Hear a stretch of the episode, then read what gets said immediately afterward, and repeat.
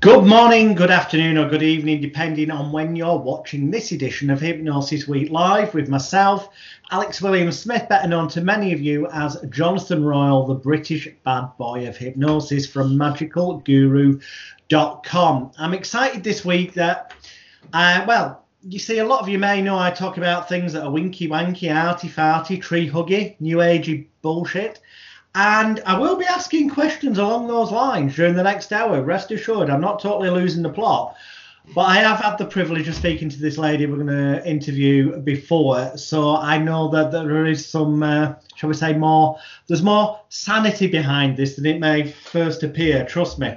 We're going to be speaking to a lady who is the author of a book, Create Your Perfect Future. That's one of many, but coming out very shortly on the 14th of April, 2020. And I mention that because you might be seeing this in a few years' time, in which case the book's already on sale.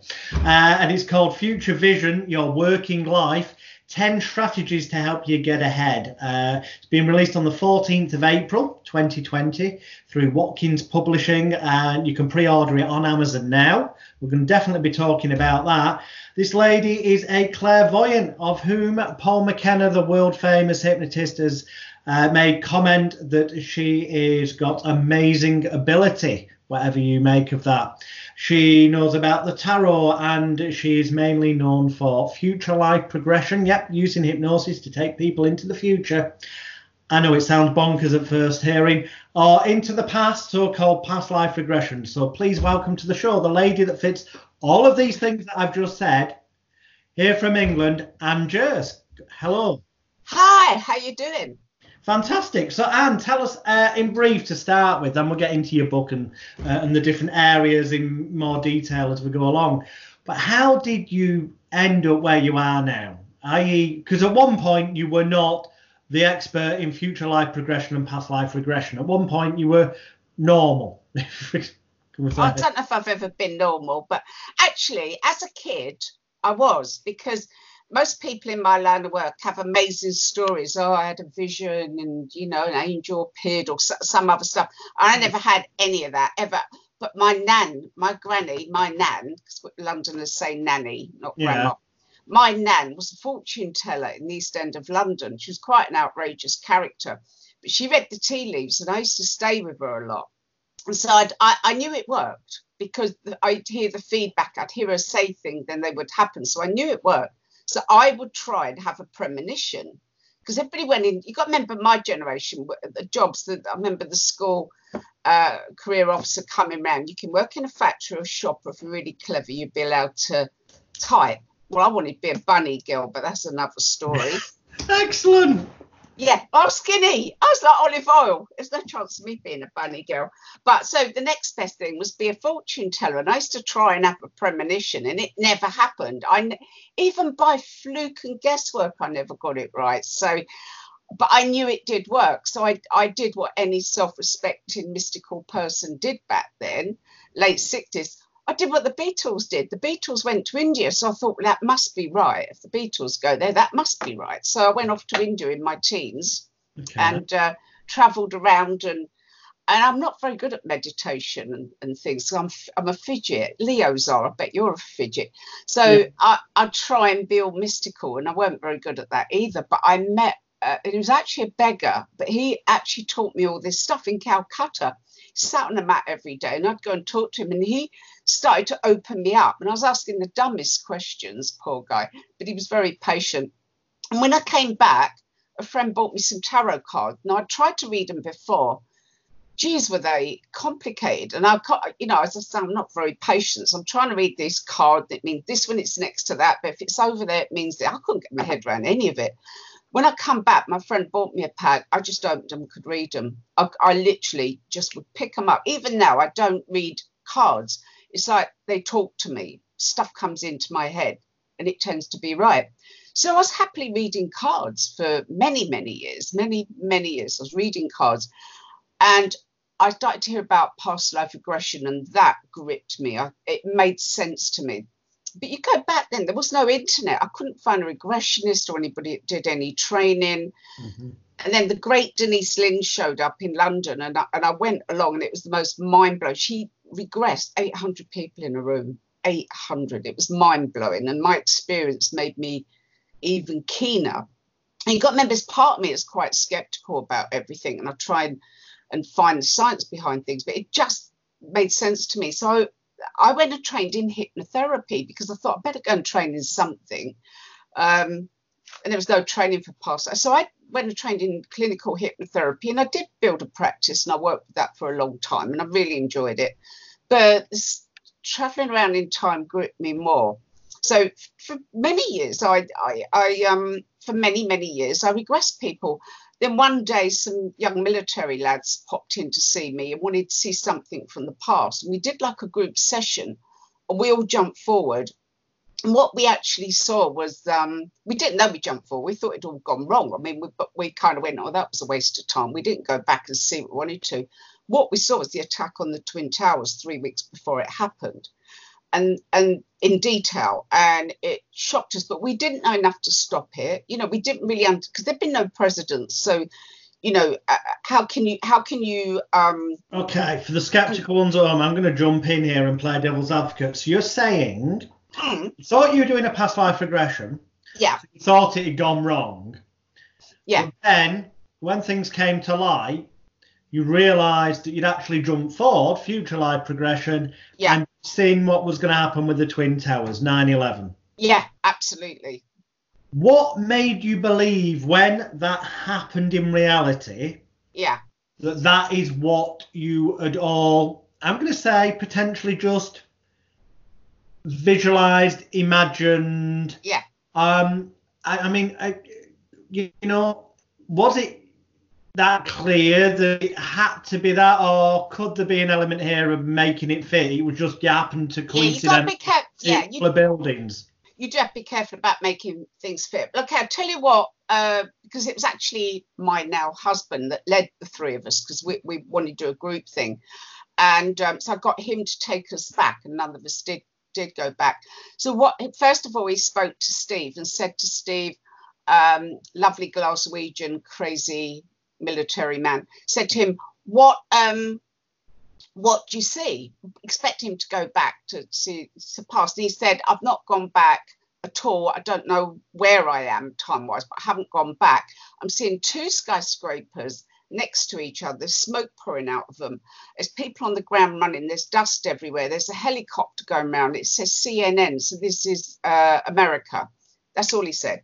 So Mhm. this is the conclusions, you know. So then he's asked Dave, and Dave said, I, I, I'm not see I haven't gone back either. I think we're just having a bad day. We're not on form today. He said, but I'm looking out over a bay and I know it's America. And he said, and it doesn't make sense because all I know is the skyline has changed. But how can a skyline change? So he was baffled by that. Then he asked me, and I just said, I, I've not gone back, but I'm seeing Middle East pipeline oil. How can that be connected? So none of it made sense. But when it happened, and you saw these two buildings, two skyscrapers next to each other, smoke coming out, we we kind of felt that that was uh, what we'd seen. In fact, we're pretty sure. But the thing that um, is interesting is we've done that loads of times since, and we've not been wrong so far. So Okay, we're, we're, I'm just going to play devil's advocate a bit more here. Yeah, carry Uh, on. um, is it possible? All right, this if, and even if it is, this wouldn't explain your part in this bit. But is it possible that the military gentleman Mm. had overheard, seen sight of documents, or, or something that they may not have been consciously aware of, or they were consciously aware of, but wouldn't have ever, under normal circumstances, out directly shared? Because there is more and more mounting evidence that the Twin Towers was not a terrorist attack. that the government made it happen. It was a false flag. More and more mounting evidence. Yeah. And that the military, therefore, would have involvement, certainly in America, but who Yeah. knows? You know, could they perhaps have been like offloading something that they knew was going to happen? Uh, they by the time they we did that, they'd actually come out the military and working in private companies. Okay. But but that would have been very, very hidden knowledge. I think. I mean, it's highly possible. I've read the, I've read the evidence. I've read the evidence. I know exactly what you're saying. Who was behind it is, is a different conversation. Um, I, I think. Um, Mm. But I don't think there was any way we could know. I if anything like that is a setup, it's very, very well hidden. Okay, you know. because in a more generalised, wider scope, there are people who would say that, and there's obviously two elements here: future life progression and past life. Start Yeah. with past life. There's people who would say, argue that yes, genuinely people do go into past lives. Yeah. Okay, and I'm guessing that you fall into that camp, given that you are the expert in this field. I'm actually quite open minded to everything because I think there's so many things we don't know. From what I see, it makes more sense to me to have more than one lifetime.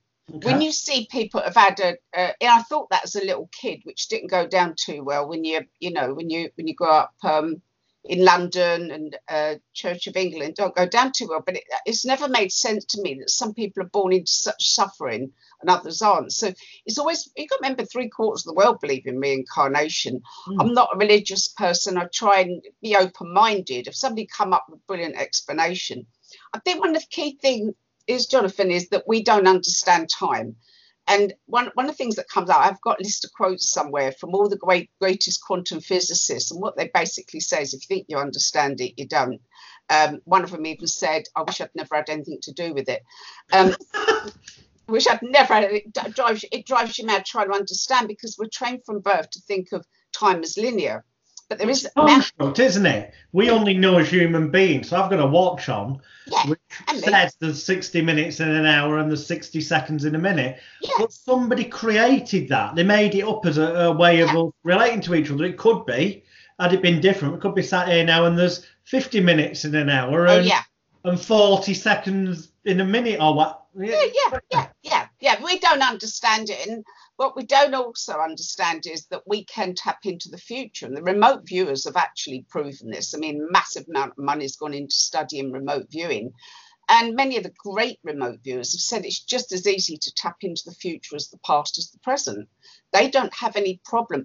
The one thing they have said is the future can be variable, which I'm relieved about. I don't want it to be set in stone. I like to think we got we're not robots and so we can tap into the future. The remote viewers have predicted lots of things. But after this, after this happened, um, I started to experiment with the lads, mainly with Dave, because Steve goes missing or goes on missions or he's off drinking or he's doing something. He goes missing. He just appears in Windsor all of a sudden out the blue every five years. He's a great character. But I worked a lot with Dave. And one of the things I we did, I said to him, I want to find bin Laden. Okay. knew I knew where he was. I'd already put a cross on a map. He was up the Khyber Pass. I knew where he was. But I just thought we'd try. I'll try and see if I can get him to tell me. But one of the things I asked him was, "Will they find Bin Laden?" And his answer was, "They're not actually looking for him. hmm They're, they they are much more involved in all this than we un, than we know." Now, at the time, that was a ridiculous statement. We actually love. What do you mean they? I said, "Who's they?" And he said, "Well, America."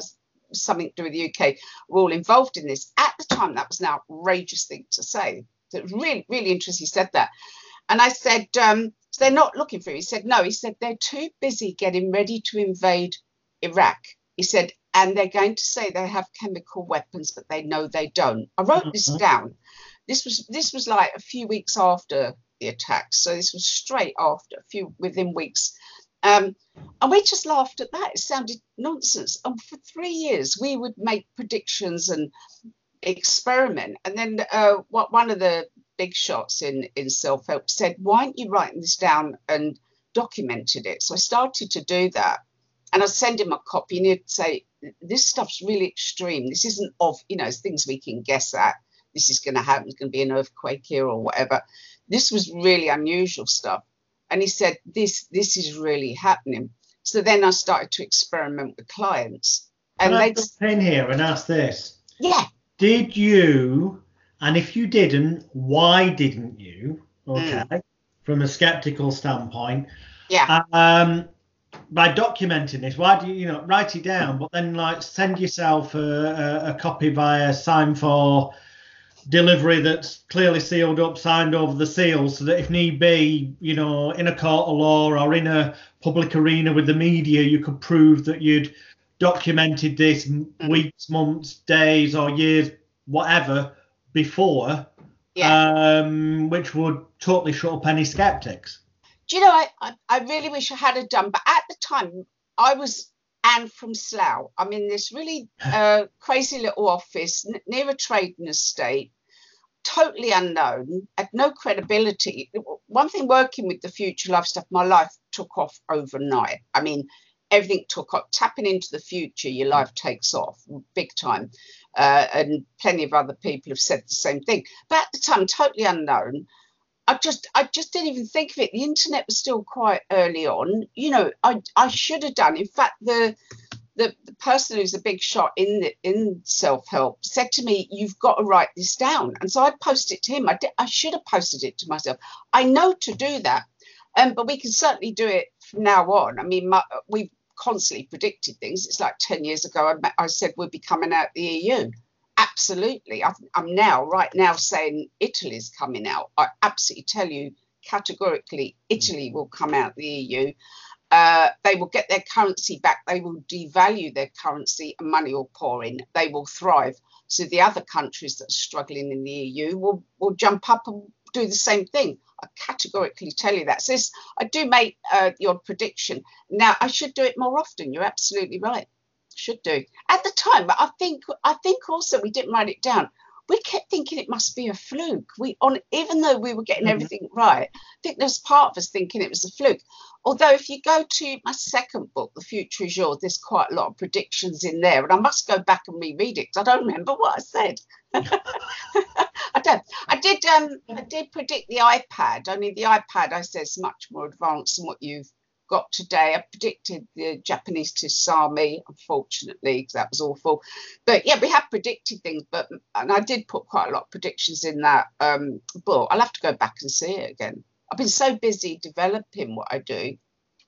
What would you say to people who might think, well, you know, perhaps through common sense mm. or perhaps through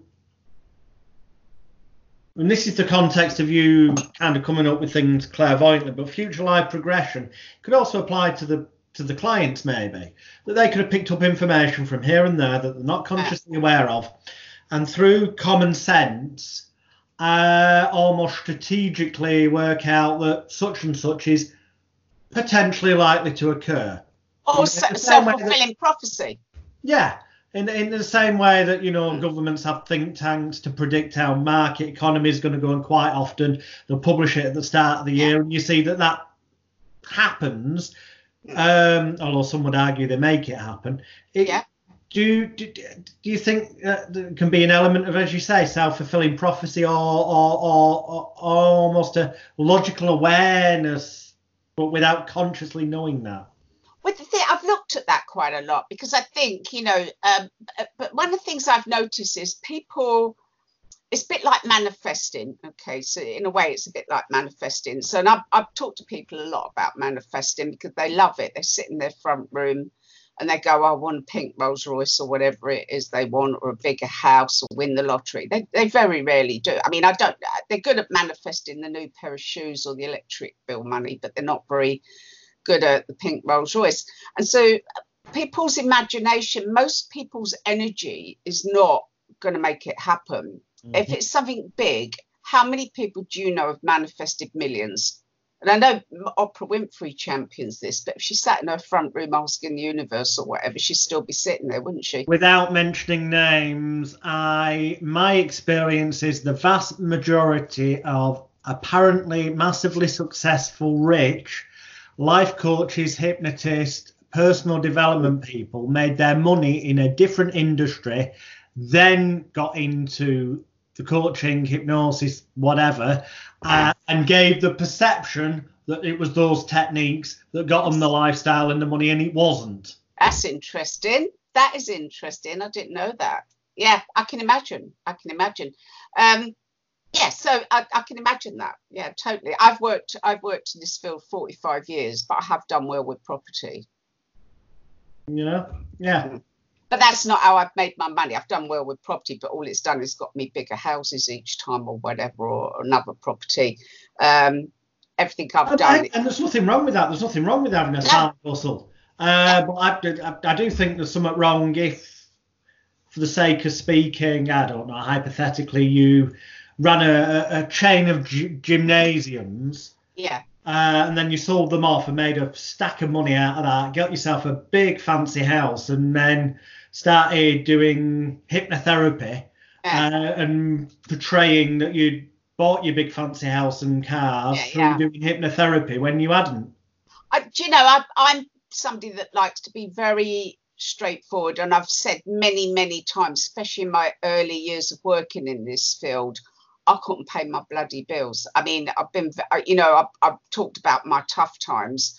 Uh, because that's what motivates me. I don't want to be poor again, and I think there is a, a lot of BS in in the field. You know, people say, talking a lot bigger than what they really are. You know, uh, there's a lot lot of talk. People kind of like to th- show that they're, oh, I've got so many clients, I'm so successful, look how big it is. And I kind of bail out of all that because I just think you'll get caught out. So I'm just always very, very straightforward with everybody and tell them my background, tell them where I'm from, tell them what I'm not good at. I, I just prefer to be very straightforward. So I've done okay in this field. For the amount of years I've been in it, I've actually taken a long time, is what I've often said to people.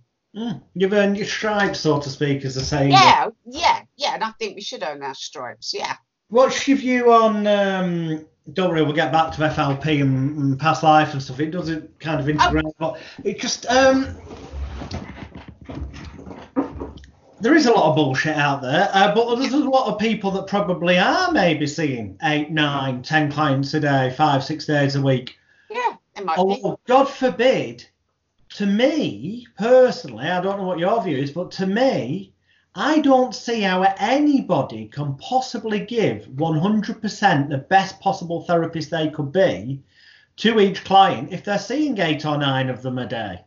No, I, I, I don't aim to see huge amounts of people. In fact, what I did was I doubled my prices and I see less people uh, because uh, my clients end up. I, I mean, I go on, I stay with them when I'm overseas. We go out for dinner. I mean, I, I kind of get to know my clients. So um, I- and I prefer that. I want to kind of really look after my clients, so it's not.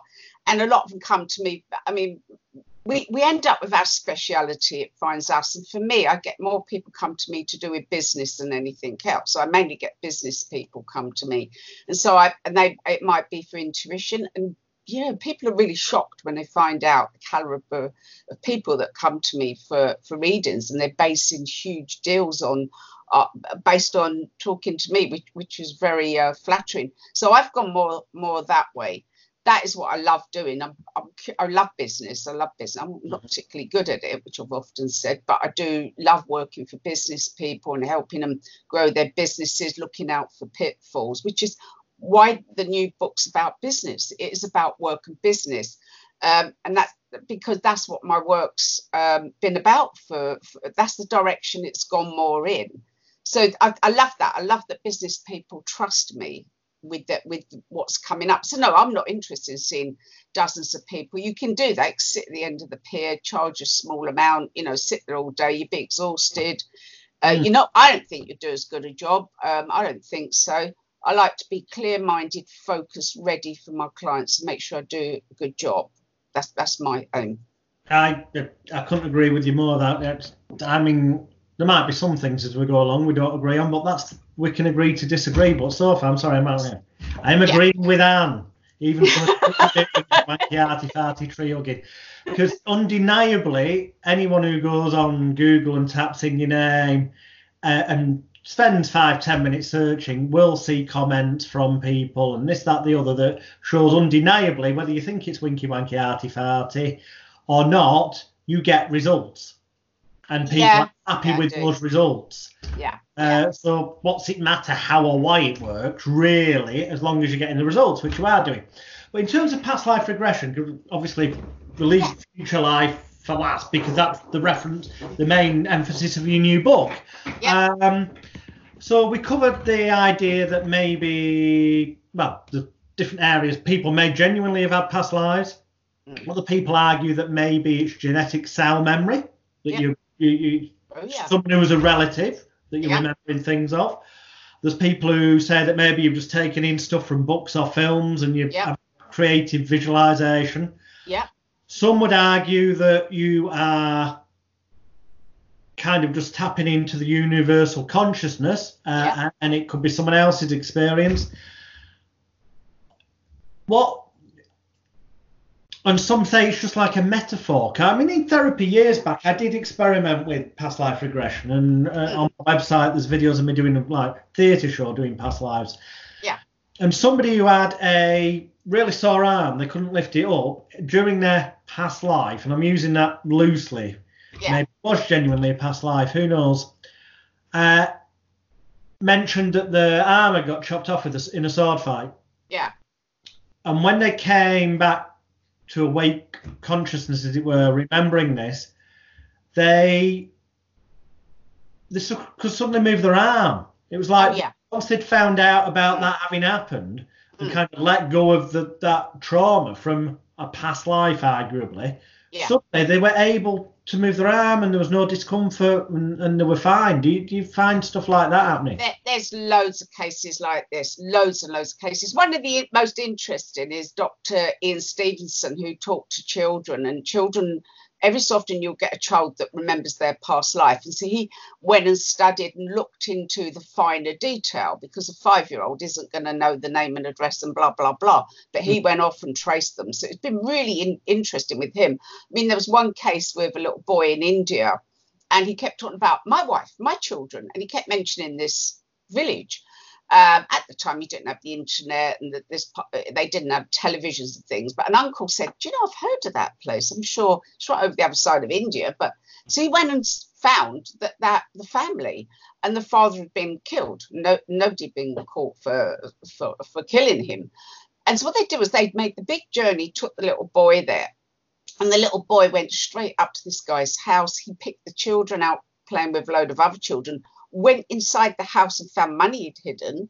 And, he- you know, pointed to the woman and said, That's my wife. And he actually named his murderer. And there was a big court case. And that, Dr. Ian Stevenson is very well documented. But it's mm-hmm. one of and oh, there's loads and loads. I could tell you loads of stories that, that, that are just mind blowing, really, absolutely mind blowing. I mean, if Denise Linn's in town again, I would I would suggest going because I don't think there's anybody to touch her.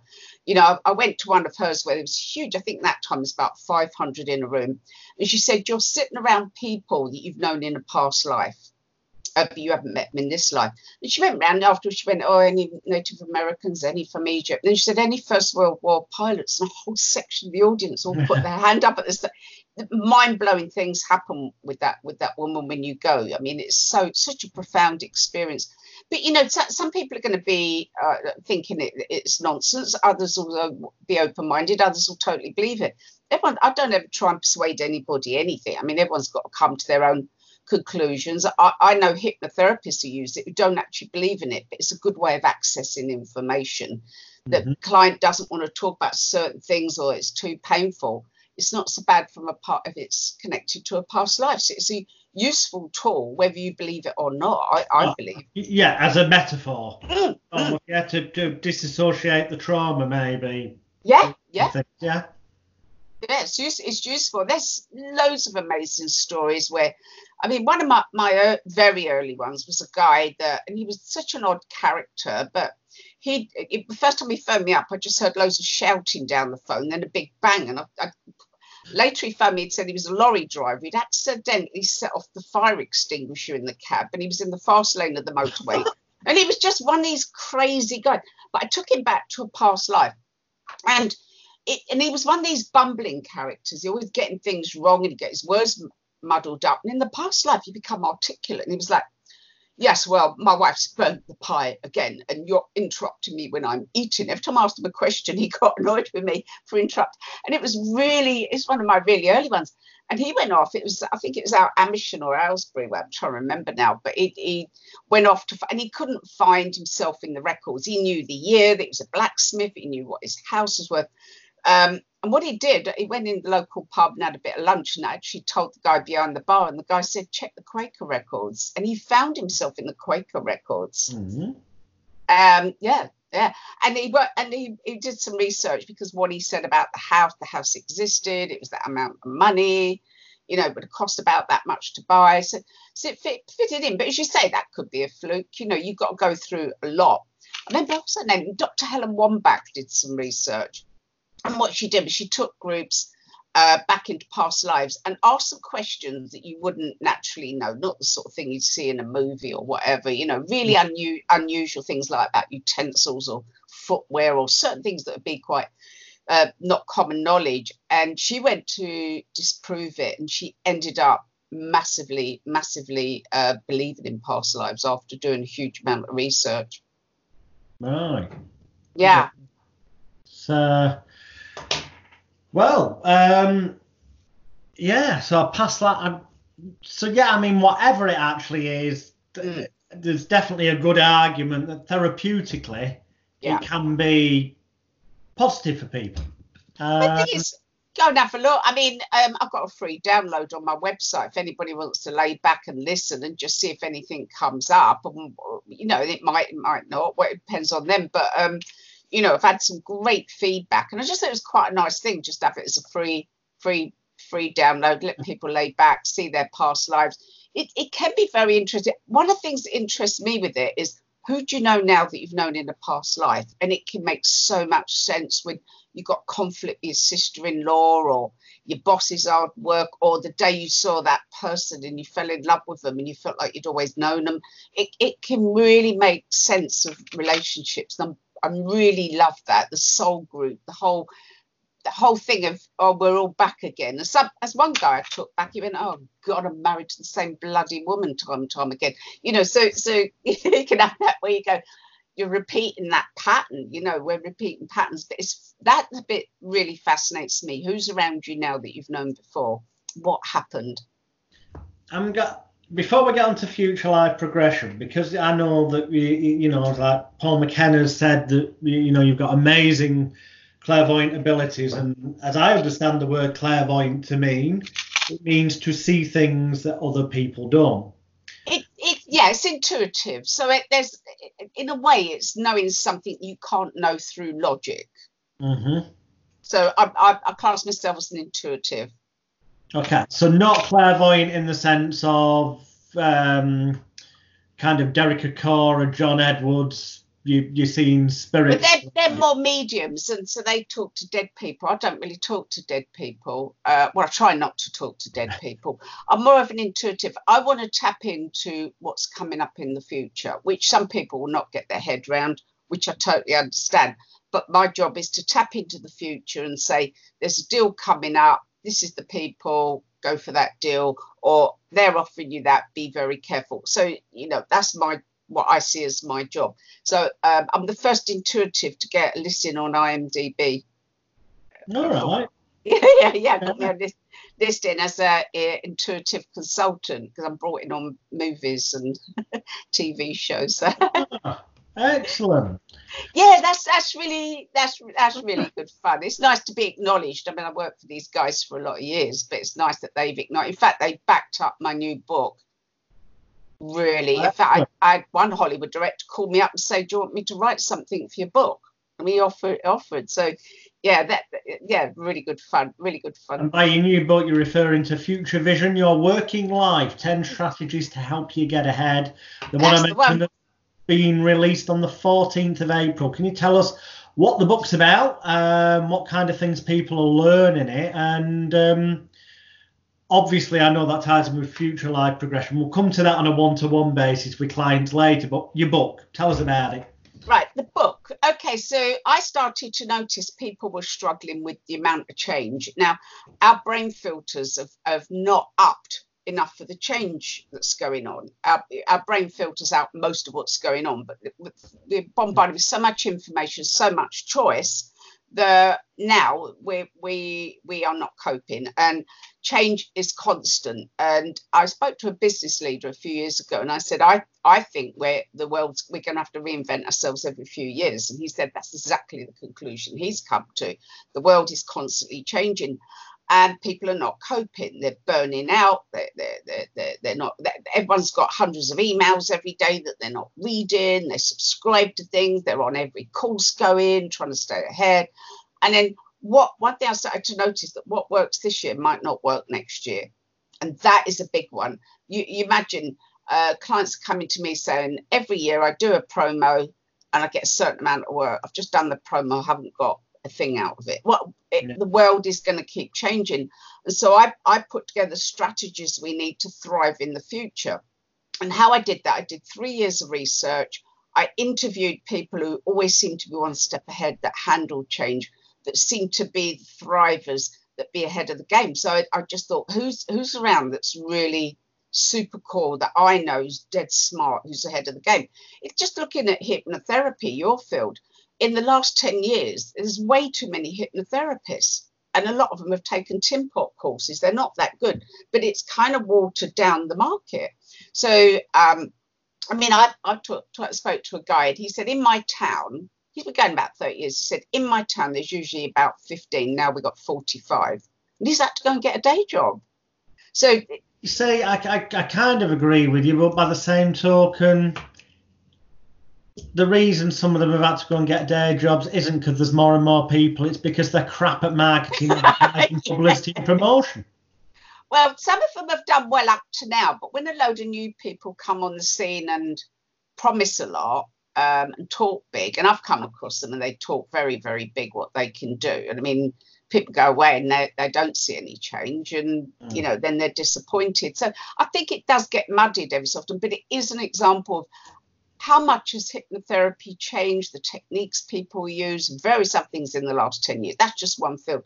But uh, perceptively, to be honest, I don't think the techniques have changed at all. They've got they're giving them different names to resell them to people, but the bits that work are the same as what worked um, in Mesmer's time, you know, placebo, ritual, and belief change. But yeah, and from a marketing perspective, I definitely agree with you. What worked, like you say, what worked even last year mm. doesn't necessarily work this year because yeah. your visibility even on Facebook, what used to work on Facebook marketing doesn't work two months later because they change the flipping algorithms, don't they? Well, exactly. So what I what I did, I looked at what I kept going into the future to find out what skills we're using. And one thing they found is people at the top use their intuition far more than people lower down. That that's fact. There's been huge amount of studies into this.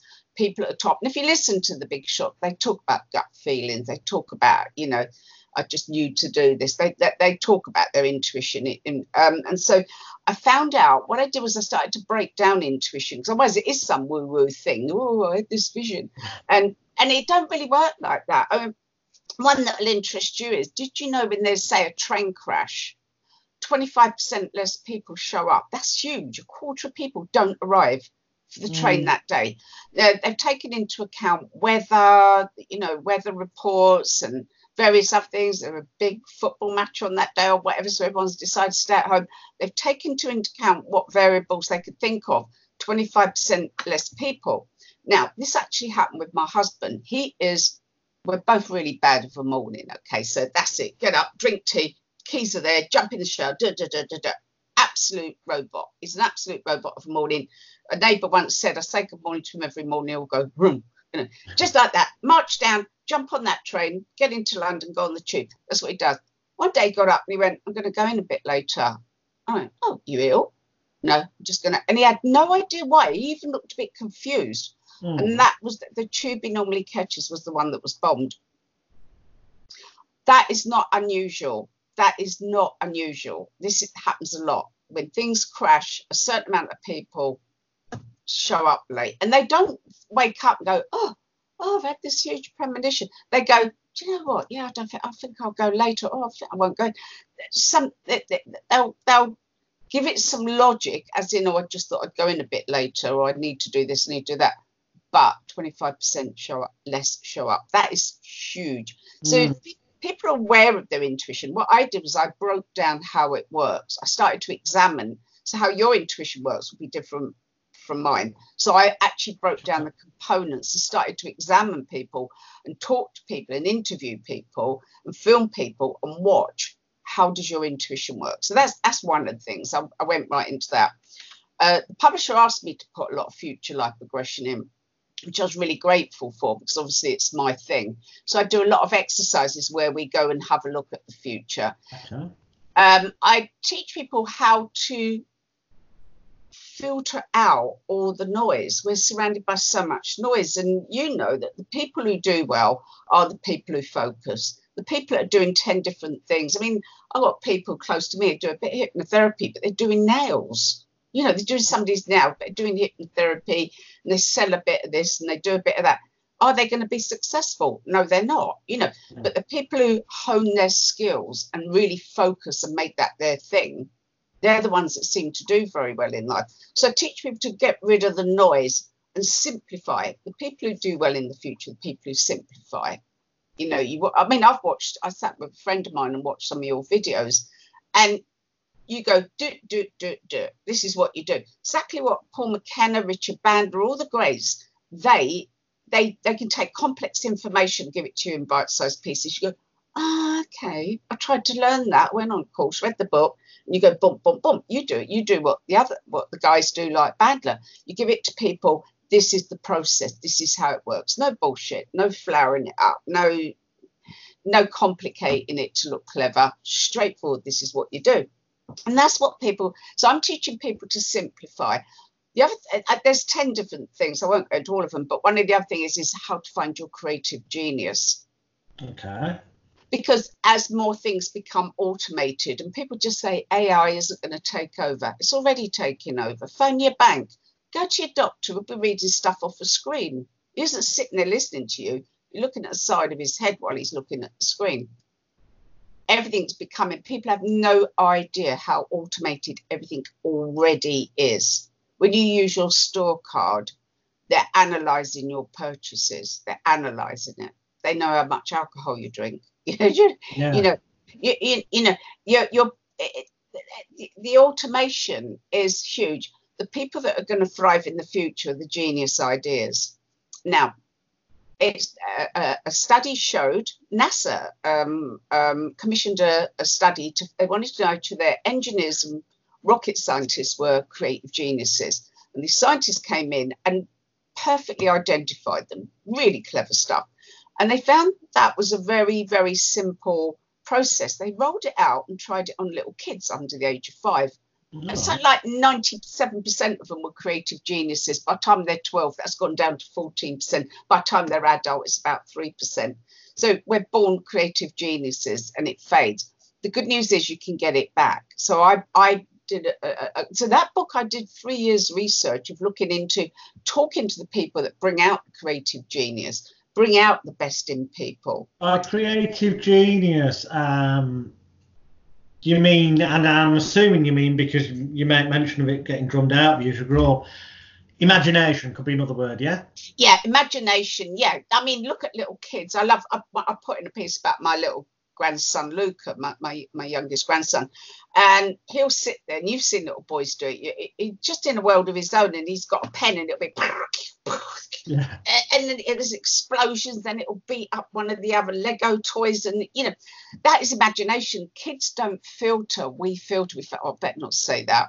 Google did a lot of research in, into as well, has done a lot of research into creativity, and getting people to be brave with their creativity, coming up with an idea, and a lot of it is feeling safe to actually stand up and come up with an idea that everyone might think, what, which might be ludicrous it might be an idiotic, but if you keep churning out ideas, there'll be a genius one amongst it, and we're scared Do to churn the ideas think out. that that is why? Because I mean, like generally in the world of psychology, it gets bandied around, and it, for anything, generally speaking, but there's always exceptions.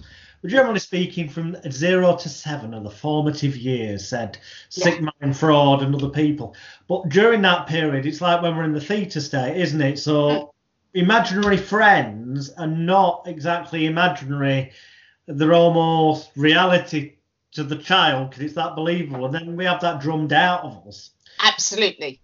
Do you think that's why these big like Silicon Valley companies and things like Google uh, started to encourage their employees to dress however they wanted, to like have the slide from upstairs down Yeah, to make yeah. it more childlike, to bring that state of mind?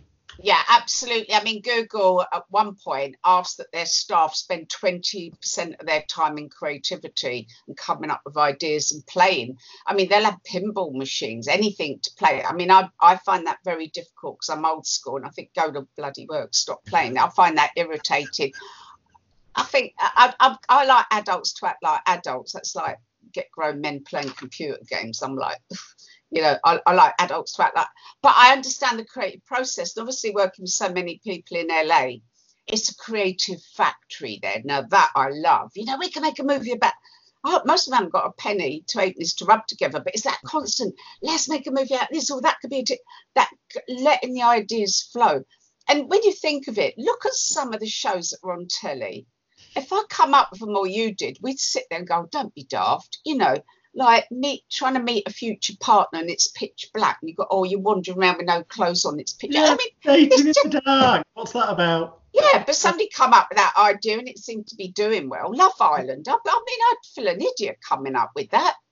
I'd feel an, I would feel an idiot coming up with that. I, I would definitely hold that one back. So you know people are coming up with ideas. Look at Elon Musk probably our create, greatest creative genius and he does some dumb stuff as well I mean he Yeah, I'm not sure he is that creative. I think he's a front man to make the public accept certain things that militaries want. And yeah, oh, I'm going to let me patent be free for everyone to use, so I look like Mr. Nice Guy. Well, hang on a minute. You nick most of it off um, Tesla anyway, and his patents. I, I would like to meet him. I've kind of put it out there. I want to meet that guy. I'm quite curious to meet him. I'm quite curious. It'd be Oh, interesting. sure, to it'd be interesting. Yeah. Mm, mm.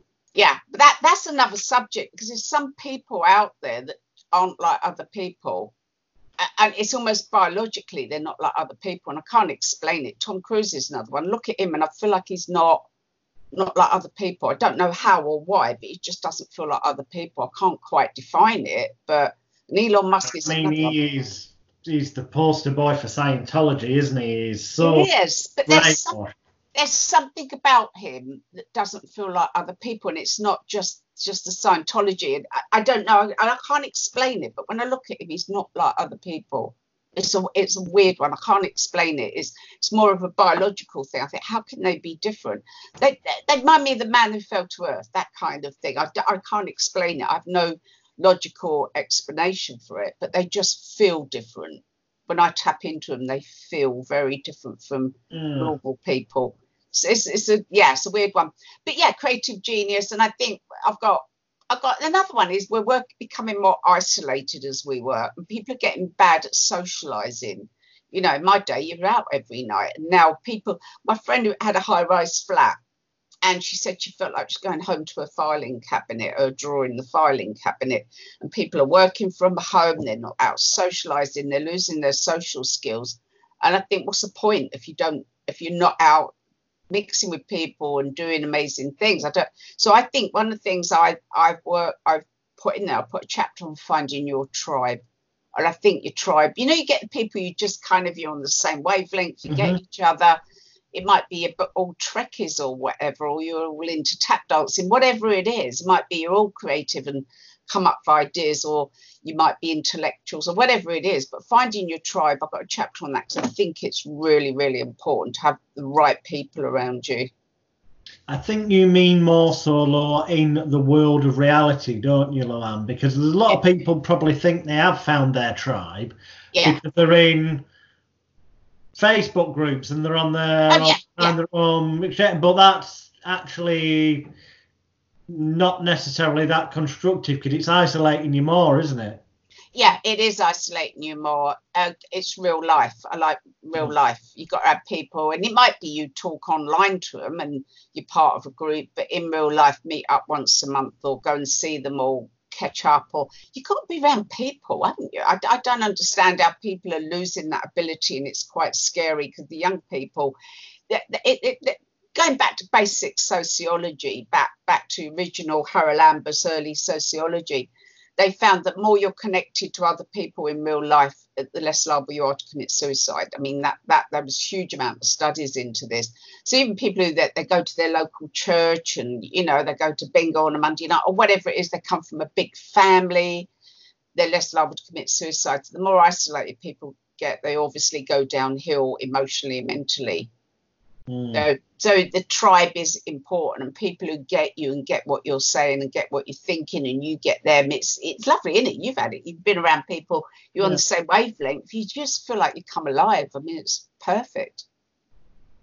Cool. So, um, in terms of we, we know it's about working life, uh, yeah. the new book. In terms of someone at home who gets this, and, and the majority of people that anyone could see this video when it goes out, but yeah. it's probably going to be a, a, mind therapist of some description or, a, or a, a fortune teller. It's going to be somebody in the new age complementary alternative medicine field, like yeah. Um, how applicable are the strategies in this book for them to use in their own life and business? Oh no, anybody can use them. Um, any of my books, you can pick them up and just work from them. People say I give too much information away, make it too easy. Should make it a bit harder, and they've got to come and see me. But um, no, it, it, it's a book you pick up and use. It's very, very, easy to use. Yeah. Cool. So um, I believe you, you obviously you also run live courses, yeah? Yeah, I've got one coming up in March uh, 2020. I love that year. Mention that because obviously you might be watching this in 2022. But yeah. there'll still probably be other courses listed on Anne's website. But yeah, you've got one coming there up. There will be. And I've got trainers in, in various places. So if I'm not doing one, one of my trainers will be. And they're really, they're really spot on. They're really good. But I've got one in March. I'm trying to think 13th to the 15th. That'll be in Maidenhead. But I've probably be doing one in Dubai at the end of the year. Um, I think uh, one of my trainers doing one in New Zealand in the autumn. Uh, we're looking at another one in France. Uh, I'll probably do another one in Norway later on in the year. So give us a shout if you want to train. And, Basically, um, whenever you see this video, if you go to Anne's website, or when you see this video, assuming it's before March 2020, there'll be a link below it. But if not, there'll be Anne's website below it, and you can go and visit her and find out more and stuff. So, um, ex- thank you for putting up with my um, devil's ask, advocate, skeptical. Ask anything you like. View of, uh, of things. Um, okay, I'm, I, have asked everyone that I've interviewed, and I will be asking everyone the same question, which is if somebody came to you mm. Um, we'll work on the basis that they're just starting out. Because ironically, the advice you'd give someone who's just starting out, mm. there can often be people out there who are already established who mm. can learn from that. Because it's often the obvious things that people miss. Mm. What would be your top three tips to somebody who wanted to get into the world of, I'll just say the world of therapy? Yeah, absolutely for one, I would say find, in a way, find your guru, the person who you relate to the most, because it's nice to have somebody to sort of look at and see what they're doing and listen to what they teach. I would say keep it simple. Don't try and learn everything. Don't go on a course every bloody weekend for your toolbox. Don't try and learn everything. Keep it simple. Rather than trying to learn loads of techniques, concentrate on your client. Listen to them. The best therapist, just listen and use their instinct how to work with that person. Working instinctively works far better than some technique. They're, I think they're my two main ones. What was my third one? I think, I think, yeah, keeping it simple. And I think look at who comes to you because who comes to you will show you your specialist area. You will have a specialist area. And rather than run around trying to find it, you'll find people with a specific thing keep coming to you. I get addictions. I've mm. got addictions. My daughter gets people with anxiety and panic attack. They never come to me. I don't know what to do with them. I wouldn't know what to do with people having panic attacks, but I know what to do with addictions. I watch people and they attract a type. So see who comes to you. What's the common thing? Then you will find what your absolute special special instinct, what that best part of you, the that that specialist area is. Excellent. And then I've got a couple more things on my list here. Unfortunately, I have got time to ask them. Hooray! um, first one, I know, and I'm not going to mention names because obviously, um, and I'm not expecting you to either because you wouldn't. Well, you you just couldn't ethically because applying confidentiality. But I am aware that you have got um, certain celebrity clients. Yeah. Now, obviously, we mentioned you work with companies before that are household names, but I mean, actual on a one-to-one basis, celebrity Yeah. clients as well. Um, how how does that come about? You know, the people. How, how do you end up getting celebrity clients? Right, I tell you what happened to me. I just worked bloody hard for many years. And I worked really hard, and then somebody will come to you. Then they'll tell somebody else. Then they'll tell somebody else. And when a celebrity comes to you, they're so fed up with people. The minute somebody comes to them, you got them. Oh, you could help me get a television show, and then their information's leaked. None of that. I don't ask them for anything. I just don't ask them for anything. I wouldn't dream of it. And I've never had a leak and uh, and I get on well with them, so they tend to come back. So that was the main thing. But it, it's like um, I, I don't know if you know, but I made a video with Little Mix, and it's had about four. 400 right. yeah, it's hilarious. Um, uh, 450,000 hits, obviously, because they're they're the biggest girl band in the Well, world. you know what I'm doing when we finish this interview before my next scheduled interview? I'm going on YouTube. What Oh. video is it? Yeah, it's it's um it's something like on the road. It's something the- like on the road, and it was to do with their their spooky tour. I'm not named in it, but I do. I make a video and I do them little readings and, and things. But what it is, somebody that works with them has come to me for years. So when they went, our new album's about spooky stuff. We need to go to somebody. So my name come up, and that's what happens. It's like mm, Yeah. people have said I went into a meeting in, in Hollywood and, and somebody mentioned you and somebody across the room went, Oh yeah, I know Anne. You know, so you just work hard and you do a good job and treat people respectfully. Eventually the names start to show up. That will happen. I mean, you know, that will happen. I've never gone looking or I've, seen people with well-known people go, "Oh, come to me, come to me," and you know, and start hassling people. It's embarrassing. I've, I've been out with celebrities and people come up uh, hassling them, and it's embarrassing. And I've never known them do that. You do a good job, and I don't care who it is. You treat them respectfully and do a good job. I don't care if they're rich or poor. Work well for everybody. Eventually, they'll hear about you. I mean, um, how one of the biggest names came. Uh, a girl that knew one of the big names came to me and she was playing a game. I'm going to show you. This is all nonsense. I'm going to, and she kept going, I want you to tell me about my Uncle Fred, do you know, because I'm worried about him. And I went, I'm not picking up any Uncle Fred. You sure you got an Uncle Fred? She's making, making him up. So she went back to celebrity and went, You like all that spooky stuff. You want to go and see that one? She she sussed, sussed out I was playing a game with her. And then this guy came, and obviously they tell other people, so it's it's one of them things. But no, doing good work for people, whoever they are, eventually the celebs find you. I'm going to pick out and remind you of just something you said right at the start of that. For people at home who may not have noticed it, it was the um. Well, I'm going to paraphrase it, but if they rewind and watch again, they'll they'll, they'll recognise the bit I'm on about. It's effectively, in your words, you said, "Don't treat them like a celebrity Yeah, yeah, yeah, treat- yeah, they'll yeah. they'll get naffed off getting Yeah. that all the time. That treat them as a person." Yeah, abs- absolutely. Yeah, and they need to feel safe talking to you because people are forever leaking, telling everybody. I, you watch the American shows, and they began, "Oh, I I did a reading for so and so, and I told her," and you just don't know that, that don't you don't talk about her marriage problems on a chat show. You just no, I just wouldn't do it. They- I've even had um, press come up. They know I'm dealing with certain people and there's stuff going on. So I get press come up and try and get information out of me. And they'll, they'll pretend they're not press and um, have a reading and go, Oh, I heard you know so and so. And try and get information out of you. People do that. Um, you just have to be really, you, you can't have any grey areas with this. You can't have grey areas. It's black and white.